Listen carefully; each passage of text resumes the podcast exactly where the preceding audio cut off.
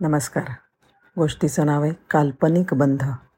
एका गावामध्ये एक कथेकरी बुवा एक छान प्रसंग रंगवून सांगत होते. ते म्हणाले पूर्वीच्या काळी गाढवांचे व्यापारी गाढवं घेऊन विक्रीसाठी व्या वेगळ्या वेगळ्या गावांना जात असत. एकत्र प्रवास करायचे. दिवसभर गाढवं मोकळीच हाकायची.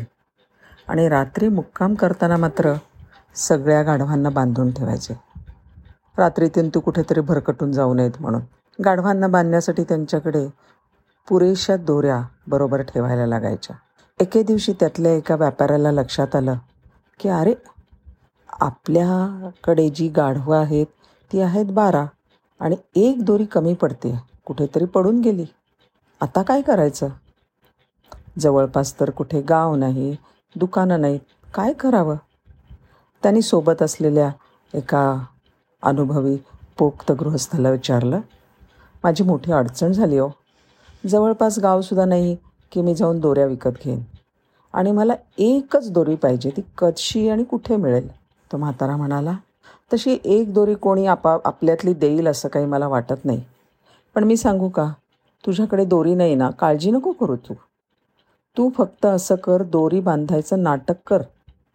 तू गाढवाच्या जवळ जा त्याच्या अंगावर हात फिरव त्याच्या पायाशी बस.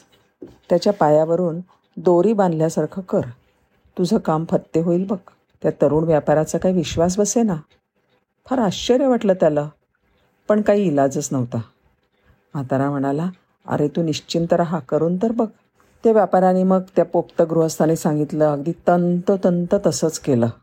खाली बसला गाढवाच्या पायावर हात फिरवला पायावरनं कडेनी अशी दोरी घेतली त्या गो दोरीला गाठ बांधली आणि मग तिकडून निघाला. रात्र सरली. गाढव काही जाग्यावरनं हल्लं नाही. सकाळ झाली आणि पुढच्या गावी जाण्यासाठी व्यापाऱ्यानं बाकीची सगळी गाढवं सोडली. बाकीच्या गाढवांच्या हालचाली सुरू झाल्या इकडे तिकडे जाणं सुरू झालं. पण नेमकं ते दोरी नसलेलं गाढव मात्र काही हालचाल करे ना आता काय करायचं? त्याला वाटलं की हे गाढव बहुतेक आजारी झाले तो परत त्या म्हाताऱ्याकडे गेला आणि म्हणला दादा ते रात्रीचं दोरी नसलेलं गाढव आजारी झालंय वाटतंय हो. आता ओ आता काय करू? इथे कोणी पशुवैद्य मिळेल का? त्याला तर औषध करायला हवं. त्यावर म्हातारा म्हणाला अरे पण तू त्याची दोरी सोडलीस का? व्यापारी म्हणला नाही हो बाबा मी ती दोरी बांधलीच नव्हती.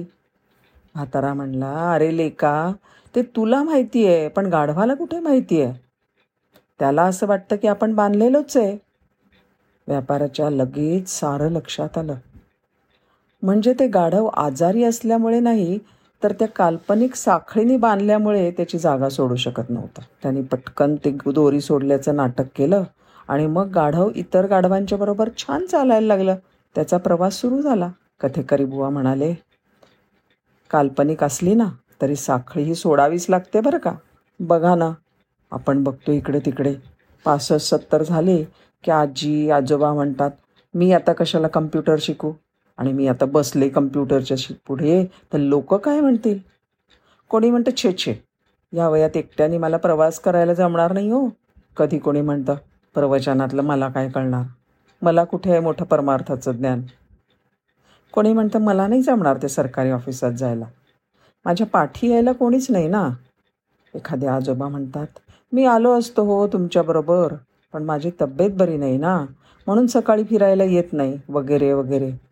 अशा अनंत साखळ्या आहेत आणि त्या खूप मजबूत आहेत. अशा ह्या काल्पनिक साखळ्यांचे बंध अधिक मजबूत असतात. जाणवतात पण दिसत नाहीत. आणि दिसत नाहीत म्हणून तोडता येत नाहीत. पण तोडायला जरी कठीण असल्या ना तरी कधी शंका घेऊन तर कधी स्वतःला प्रश्न विचारून कधी स्वीकार करायला ठाम नकार देऊन या साखळ्यात तोडता येतात.